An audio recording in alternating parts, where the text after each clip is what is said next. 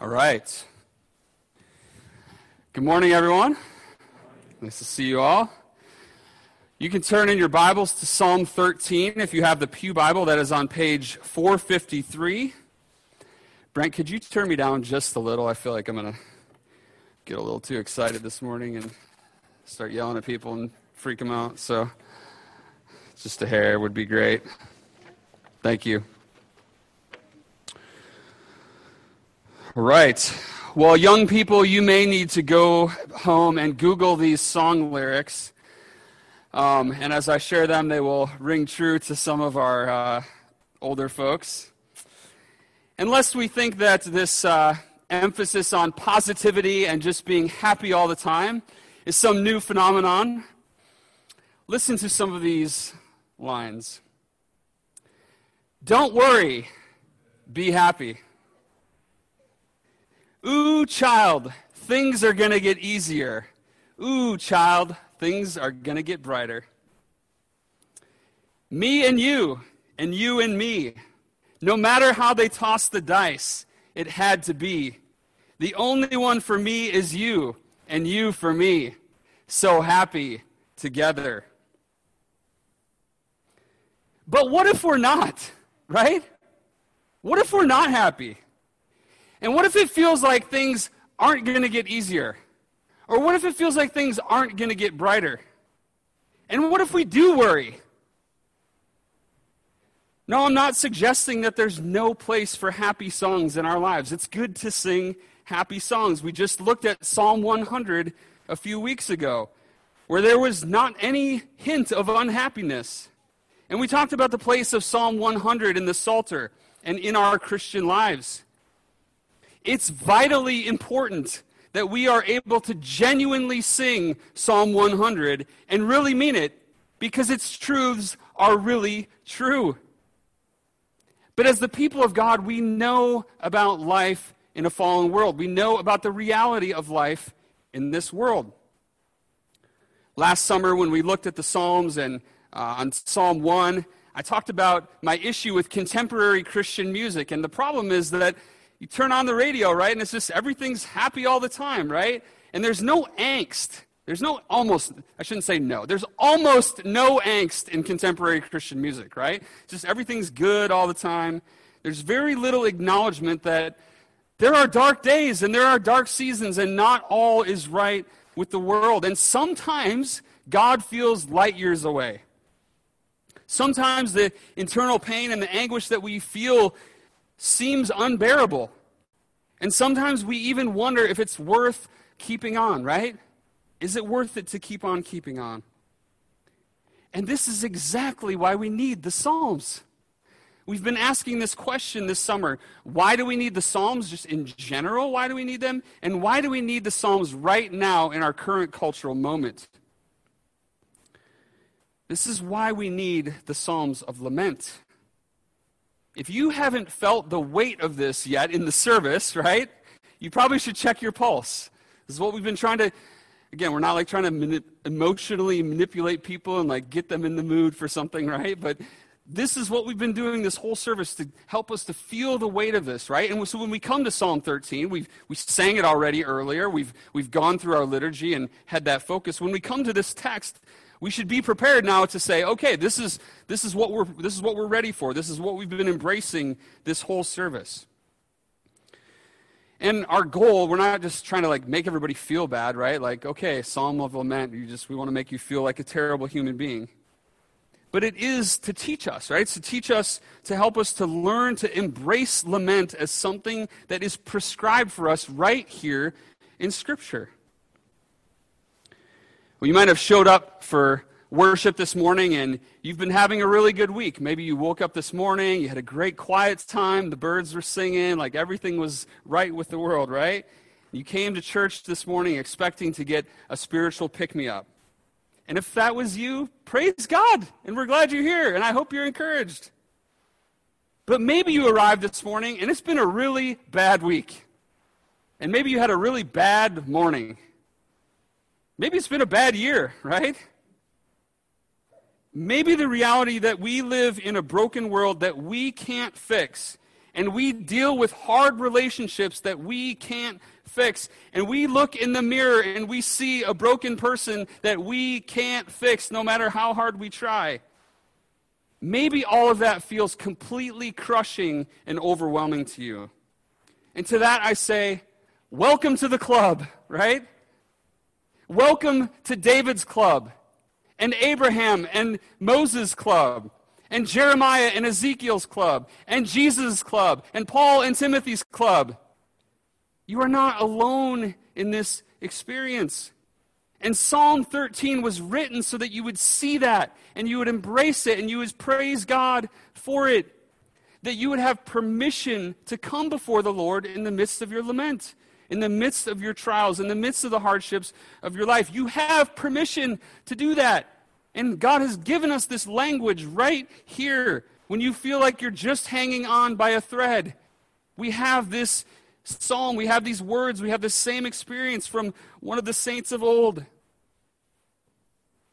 And if you are here today and all seems right with the world, I'll just I will tell you, just wait, because the day will come when you will desperately need the words of Psalm 13. So let's go there now. Let's go to the scriptures. Psalm 13. Let's see from David's psalm of lament how we might approach God in the midst of our darkest days. To the choir master, a psalm of David. How long, O Lord, will you forget me forever? How long will you hide your face from me? How long must I take counsel in my soul and have sorrow in my heart all the day? How long shall my enemy be exalted over me? Consider and answer me, O Lord my God. Light up my eyes, lest I sleep the sleep of death. Lest my enemies say, I have prevailed over him. Lest my foes rejoice because I am shaken. But I have trusted in your steadfast love. My heart shall rejoice in your salvation. I will sing to the Lord because he has dealt bountifully with me. This is the word of the Lord. Let us pray. Father, we do come before you and we praise you and we rejoice and we sing your name. We sing about your salvation. We sing because you have dealt bountifully with us in Christ. God, as we hear your word this morning, as we reflect on the realities of what David went through and how we can relate to these very things. God, would you open our hearts and our minds to receive from you, to receive from your word, God, to be changed by you. God, I pray that your spirit would work and penetrate our hearts, do a work of sanctification in our lives that we can say it had nothing to do with us, but it was all your grace. We ask these things in Jesus' name. Amen. Well, Psalm 13, uh, most scholars classify the, classify the Psalms of Lament into Psalms of personal lament and Psalms of communal or corporate lament. Uh, Psalm 12, just before this, is a psalm of communal lament, where the people of God are lamenting together. Obviously, as we look at it here, Psalm 13 is a personal re- lament, right? It's David's individual lament. And you can just see that if you skim through the language here. David uses personal pronouns I, me, or my 18 times just in these six verses. So it's a very, has a very personal feel to it. This is really a peek into David's intimate relationship with the Lord. This is like we're getting a peek into to David in his journal, right? Like this is David just crying out to the Lord, and we get to see this. We get to peek into what David went through and what in his life, in some of his deepest, darkest wrestlings, he got to put these things to ink, and, and we get to read it here thousands of years later. And we see that. We see that deep, dark wrestling here in these four rapid fire questions in the first two verses. Notice the repetition here with the words, how long? We see that word, we see that question repeated four times, how long? And in the Hebrew, it's literally, until when? So, until when, Lord, will you forget me until forever? Until when, until what point in my life will you hide your face from me? And these first two verses, as I mentioned, are describing very personally David's relationship with the Lord. And we don't know here that sometimes in the Psalms we get a description at the beginning of like the situation that this is talking about. We don't know the context in David's life for Psalm 113. We don't know exactly what was going on. But we have to read this knowing that this was obviously a season in David's life, right? This is, there's something that David was going through here, just like we go through different seasons in our lives. You might have heard this referred to as the dark night of the soul. Uh, most often, that is referring to a season in someone's life. It's not just talking about a single night, right? and maybe somebody had like this horrible experience and this wrestling with God all night long, and they would call it a dark night of the soul. But usually, as Christians, when we hear that terminology, dark night of the soul, it's talking about a, a, usually a prolonged period in our lives where it just feels like utter darkness and it just feels like, God, where are you? What is going on? I remember when we lived in Beijing, I had uh, two teammates, and we would meet together for accountability, and we read through a book by John Piper called When the Darkness Will Not Lift. And at that time in our lives, all three of us, just for, I don't even remember exactly what was going on, but we all three were just really walking through some difficult things. And to just enter into that together and to acknowledge, like, sometimes it feels like the darkness just doesn't lift, right? And to, to press in together in that and say, God, you are good, right? You are still with us. You are who you say you are. But man, it's hard right now, right? Like, we're just going through some stuff and it doesn't feel all, you know, happy together, right? Well, David's cries here in Psalm 13 get right to the heart of some of our deepest fears. And these are the questions about being abandoned by God and even cursed by God, which is implied here when he speaks of God hiding his face from him. This is not what you want, right? You don't want God to hide his face from you. This is a horrifying thought for the child of God. God, why are you hiding your face from me? And if that's not enough, if the weight of those first two questions are not enough, David then has to turn inward as he examines himself. Look at verse 2. How long must I take counsel in my soul and have sorrow in my heart all the day? You can almost feel the weight of this as we read it. David is crying out. He's saying, God, I can't bear this burden that I feel in my heart and my soul. This is too much for me. The weight of this is just simply too heavy and again, if that's if it's not enough that he feels abandoned by God and feels like he can't deal with his own self, now he turns outward and we see this third and final layer that gets added to the mix. He says, How long, at the end of verse 2, how long shall my enemy be exalted over me? So again, there's, there's this three part, there's just three layers to this just, that just makes it feel totally crushing and overwhelming. And we'll look at who or what this enemy might be in a little bit. But for now, let's consider the anguish and the desolation that David is experiencing here. He's in a very dark place, right? That's clear. And praise God because he lets his frustrations fly. You might read this and you might feel like, I could never talk to God like this. And I would say to you, why not? Is it your own pride and self sufficiency? Do you think that in your darkest moments that you need to man up or to woman up and pull yourself together?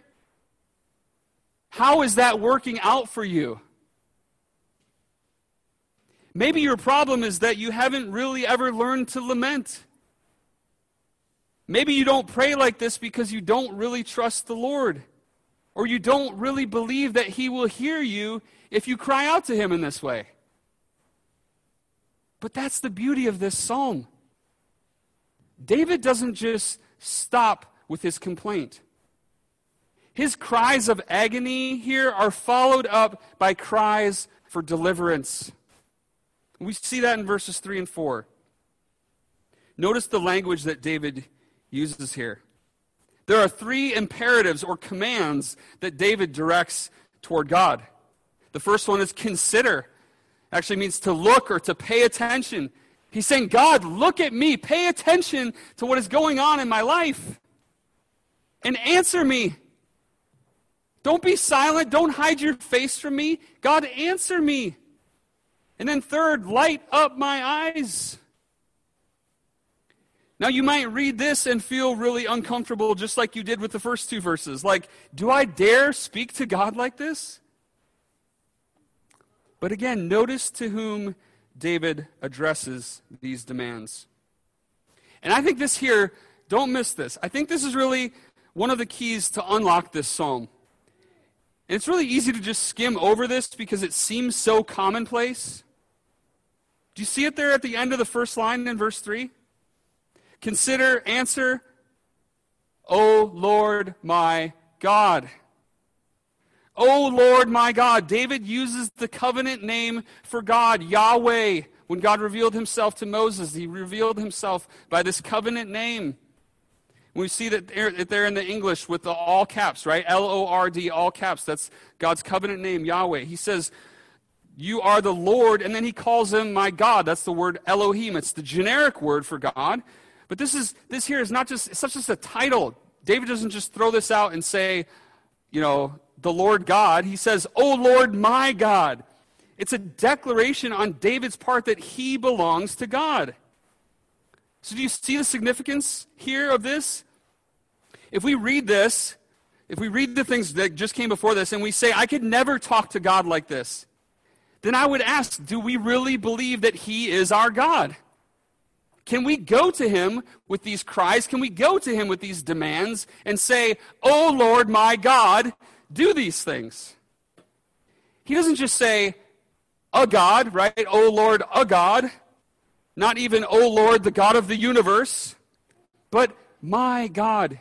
And we can do the same thing. Oh Lord, my God.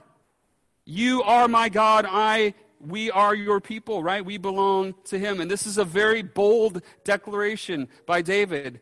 And we can pray with the same boldness. Listen to David's words of praise at the beginning of Psalm 63. O Lord, you are my God. Earnestly I seek you. My soul thirsts for you, my flesh faints for you, as in a dry and weary land where there is no water. So I have looked upon you in the sanctuary, beholding your power and glory, because your steadfast love is better than life. My lips will praise you.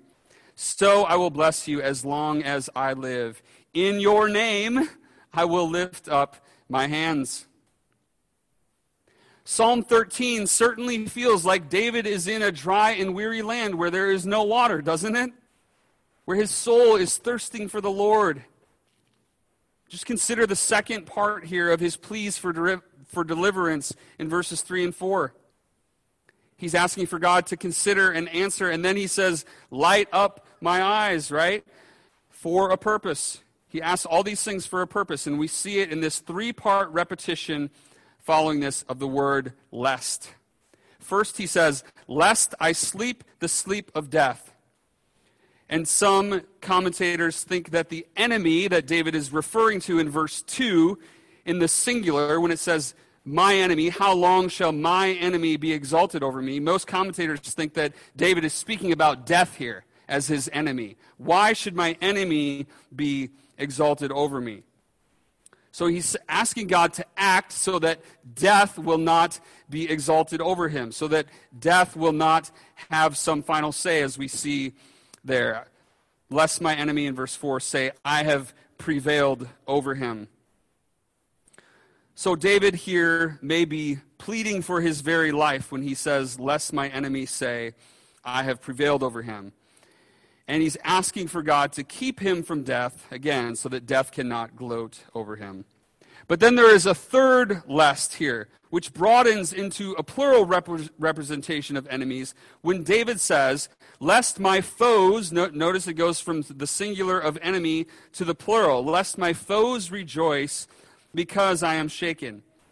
This is almost certainly talking about actual physical foes, right? Actual people people who hated David and wanted to see him fail. They wanted to see him no longer trust in God. They wanted him to be shaken. Several weeks ago, uh, when I preached on Psalm 100, I talked about a conversation I had with my friend Joey in China. Uh, how we talked about in the midst of all the struggles, in the midst of the trials, uh, things that are going on in the world, how the gospel is always the answer. Well, within about a week of that conversation, I got a text message uh, one morning. I think it was a Wednesday morning from another friend who uh, we used to do house church together, our three families and some others. Uh, the, this other friend is in Thailand now, and he said, Hey, uh, Joey and Jenny got a knock on the door from the police. Uh, this actually happened on Tuesday morning, and they were given until Saturday to pack up all their things and be out of the country. So, after 17 years of ministering faithfully, of, of trusting the Lord, of actually Joey is, is American born Chinese. His parents were both born in China, and, and he, wanted to, he wanted to spend the rest of his days there. He wanted, to, he wanted to be buried in China. He wanted to serve the church there. Get a knock on the door. 12 police officers show up, separate them, interrogate them. Psh, you're out of here. Man, I mean, what a time to pray Psalm 13, right?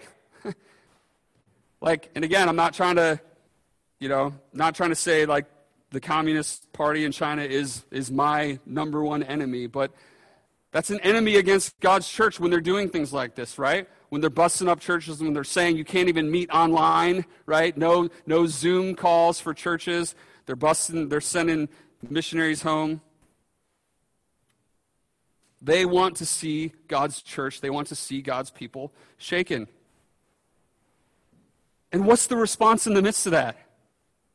How are we to respond, right? How are we to respond in the midst of that? And I think we see the answer in the turning point here in Psalm 13. The transition from verse 4 to verse 5 gives us the key. And it all hinges on this idea of rejoicing. That's the title of the sermon. Who shall rejoice? So I think that's the key here. And let me try to make my case. Who shall rejoice? There are two specific instances in the Old Testament where, where this idea of foes rejoicing over God's people is clearly spelled out. The first one is in Numbers 13 and 14. In Numbers chapter 13, Moses sends 12 spies into the land of Canaan, one spy from each tribe. They go into the land, they spy it out, they come back with a whole bunch of fruit from the land. Caleb and Joshua stand up and they say, Let's do it. We can go. We can take these guys, right? And the rest of the 10, the rest of the 12, the other 10, say, uh, you know, these guys are really big. Like, I don't think we can do it. And they're like, no, the Lord is with us. Let's do this. And then the people start to grumble and they're like, Moses, like, come on, man. You, we had everything we needed in Egypt, right? And like, we've been wandering and all, like, let's just, you know what? We're going to pick a new leader. We're done with you, Moses. We're going to pick a new leader and we're going to go back to Egypt. And the Lord is furious and he wants to strike him dead. And Moses intercedes for them. And the glory of the Lord shows up. And they actually try to, uh, they try to stone Caleb and Joshua. And then the Lord threatens to put them to death. So as Moses intercedes, he, this is what he cries out. Okay, I'm going with this idea of the, our foes rejoicing, right? Listen to what Moses prays to the Lord. He said, Lord, if you do this, and the Egyptians hear of it, then they will tell the other nations who have heard of your fame, and they will say, It is because the Lord was not able to bring this people into the land that he swore to give them, to give to them, that he has killed them in the wilderness. And then after that, Moses reminds the Lord of his promise to be slow to anger and abounding in steadfast love. And he asks the Lord to forgive the iniquity of his people. That's the first instance, okay? Very dramatic scene there. The second instance, which actually happens chronologically before this, but it's recorded in Deuteronomy chapter 9, is the instance of the golden calf, right? Something we're probably familiar with. Where Moses again asked the Lord not to destroy the people because of their rebellion and idolatry. And his argument here to the Lord is similar to that in Numbers 14. He says, Lest the land from which you brought us say, because the Lord was not able to bring them into the land that he promised, and because he hated them, he has brought them out and put them to death in the wilderness.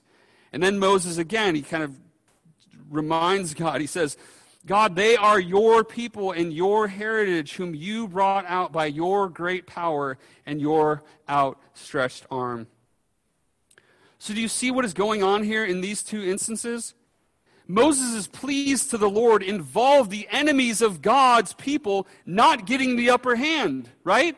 We don't want to give them reason to boast that they have somehow defeated us. Them not being able to rejoice that God was unable to deliver his people. So Moses had a concern here for God's fame as much as it was for the people of Israel to save face before the nations, right? It's, it's not letting the enemies boast, and it's for God's glory and God's fame. And I think that's the same cry that we see here from David in Psalm 13. Oh Lord my God, deliver me from death and from my enemies, so that they may not rejoice over me that they may not have the last word, and that your fame among the nations may not be diminished. Christians, I think we need to take a long, hard look at our lives. Whether it's our face to face interactions or our social media interactions with those who actively hate the Lord and want nothing to do with Him as their sovereign King or those who may just seem to be indifferent to the things of God but are clearly not living for Him? What do our lives suggest about our desire that God's fame not be diminished? Are we jealous for God's fame? For His glory to be displayed among the nations? Do we see the implications of our actions? How our lack of trust in the God we profess with our lips though our hearts may be far from Him, how that might actually cause those around us to rejoice in our downfall or in God's name being dragged through the mud? Maybe what the world needs to see from the Christian church is a bunch of broken sinners who are putting the ancient wisdom of David into practice, who are humbling themselves before God and crying out to Him for deliverance who are genuinely lamenting and not just for show, right? Not just to look good to the world around us. Who are grieved at the state of affairs in this world and in our nation. And not just in some political sense of like, we need to get back to the good old days, right? But grieved by the sin around us and the sin within us that we participate in. And while Psalm 13 is a personal lament, it's one that we should all be able to sing and to pray and to apply to our own lives. It's included in the Psalter so that we may sing and pray and apply it corporately as the body of Christ. Right? We just sang it this morning. This is a, this is a great psalm that has both that personal application and that corporate application. And if we just stopped there at the end of verse 4, it would be a pretty ugly picture, wouldn't it? If we just stopped with crying out and, ah, all this is weighing on me. But there's a beautiful progression here in this psalm. It's something that Chris mentioned last week that we saw in Psalm 42, and it's really the kind of the grand arc, the grand narrative that we see in all of Scripture. This, this idea from lament to praise, right? From the fall in the garden all the way to the end of Revelation, we see this, we see this arc going from, from lament to praise. Or as Mark Vroegop in his book Dark Clouds, Deep Mercy, which we uh, did last year for our summer conversation, on Psalm, 1, 1, on Psalm 13, he says, he says that it moves from pointed questions to God centered worship. It moves from pointed questions to God centered worship. So again, we see that idea of the fall, right? We see the reality, these questions that David asks here and the, the commands that he makes in, in verses 1 through 4. These are reality of, of, the, of life in a fallen world. But then that it doesn't stop there. It goes from those pointed questions to God centered worship as we celebrate the reality of redemption and consummation, of what God has done for us in Christ to save us, and what we one day will experience forever. So we see that here in verses 5 and 6. And this, I think, answers our question who shall praise? Notice the first line in verse 5. There are two things here that are emphatically stated in the Hebrew. Remember, I said that the personal, um, there were 18 personal pronouns? usually in the Hebrew, the way the words are put together, they actually, like the prepositions and the, the pronouns are all just tacked on to, to the verb, okay? So it would be um, like, in your steadfast love would, like, I have trusted in your steadfast love. That's all just put together in one word. But here, this actually, the but I at the beginning of verse 5, this is the only place in this whole psalm out of all 18 personal pronouns where it stands alone. But I stands alone at the beginning of this sentence to put the emphasis on what is happening here in this verse, okay? So, but I is very emphatic here. And then, um, and then he goes on, okay? So there's two things that are emphatic the but I, and then the other thing is actually the word order uh, is, is kind of mixed up here. The but I is emphatic, and then it, there, here's how the verse should literally read it should say, But I, in your steadfast love, have trusted. He's kind of got the Yoda thing going on here. But I, in your steadfast love, have trusted. So notice what's happening. David doesn't talk about how awesome he is, right? I have trusted, right? I, I'm the man, right? God you know, I'm awesome. I'm the king. I've trusted in you. No, he puts God's steadfast love before his trust, right? So that the emphasis here is that God, I in your steadfast love. It's all about God's steadfast love. I have trusted in that. Okay, that's very important here. And this idea here, this, this word, we've talked about this before, steadfast love. It's the word hesed. It's God's unfailing love, we could translate it as. It's his covenant faithfulness. That really, and again, this, when we go back to verse 1, will you forget me forever? This speaks to that. This says no, because my steadfast love is my unfailing forever love. So he's saying, God, I've trusted in your Hesed and your unfailing, steadfast love. And I know that you will not forget me forever because of, because of your love. And then notice the next line here Who shall rejoice? My heart shall rejoice in your salvation. The enemies will not get the last word, David says, because his trust is in the Lord and the Lord's steadfast love and the Lord's salvation.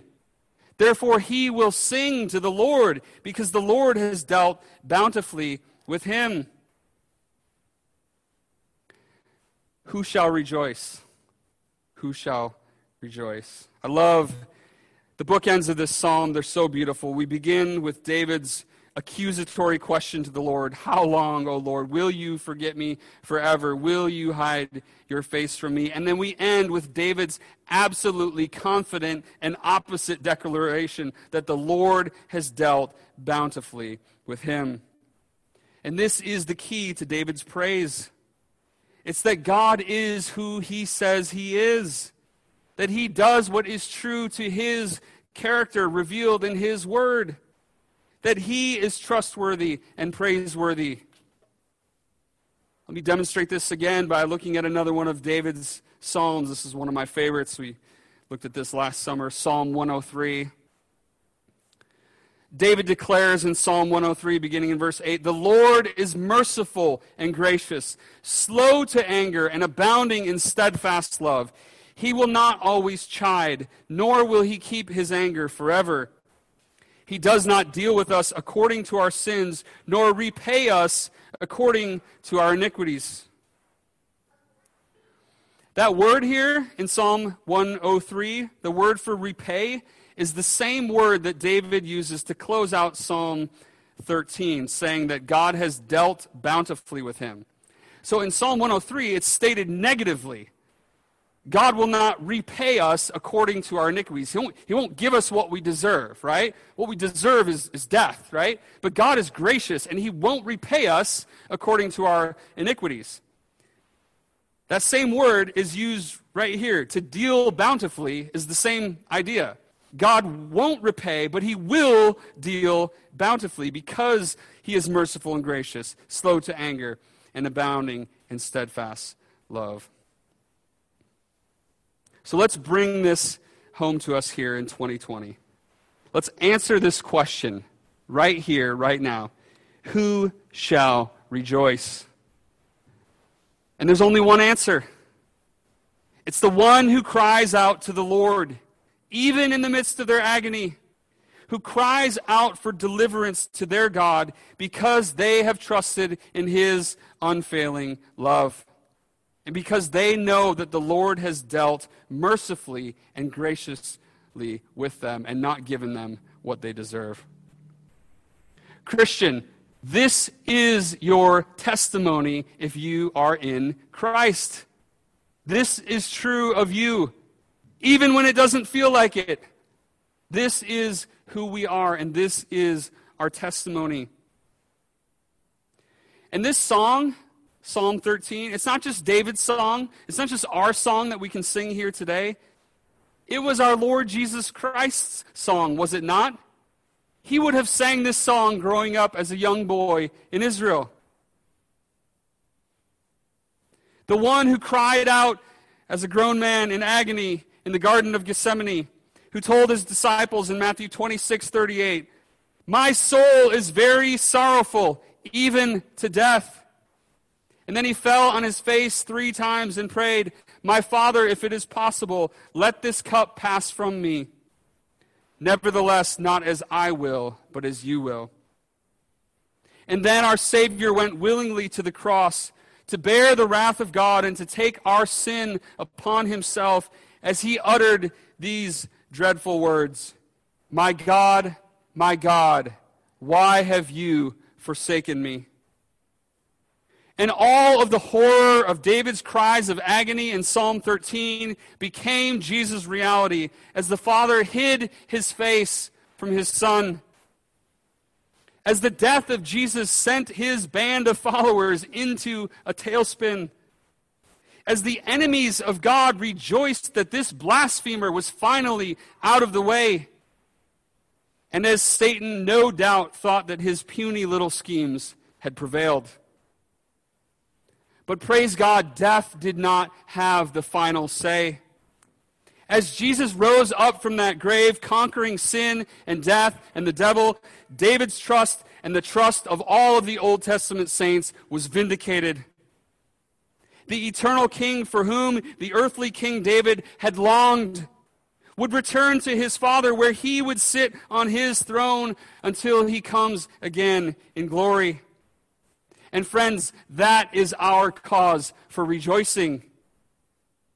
As we sang earlier, Christ, the sure and steady anchor, as we face the wave of death, when these trials give way to glory as we draw our final breath, we will cross that great horizon, clouds behind and life secure, and the calm will be the better for the storms that we endure. Christ, the shore of our salvation, ever faithful, ever true. We will hold fast to the anchor, it shall never be removed. Let us hold fast to Christ, our anchor. Let us pray.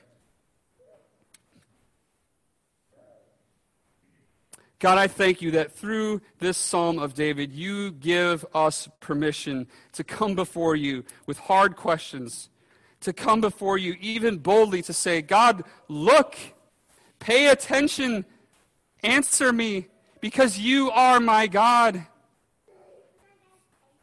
Father, may this be true of everyone here, that we all might be able to say, You are my God. And God, I pray if that's not true of anyone here, that they would turn to you, that they would ask you to no longer hide your face, but to shine your face upon them, that they might see the beauty and the glory of Christ, that they might know the forgiveness and reconciliation that comes for the one who trusts in Christ alone. And for those of us here, God, who do know you and do trust you, though our faith may be weak, though our trust may, may falter, God, we know that you will hold fast to us as we attempt to hold fast to you. God, we thank you for your grace. We thank you for your mercy. We thank you for your steadfast love and your kindness that you have shown us in Christ. Help us cling to him. We pray in Jesus' name. Amen.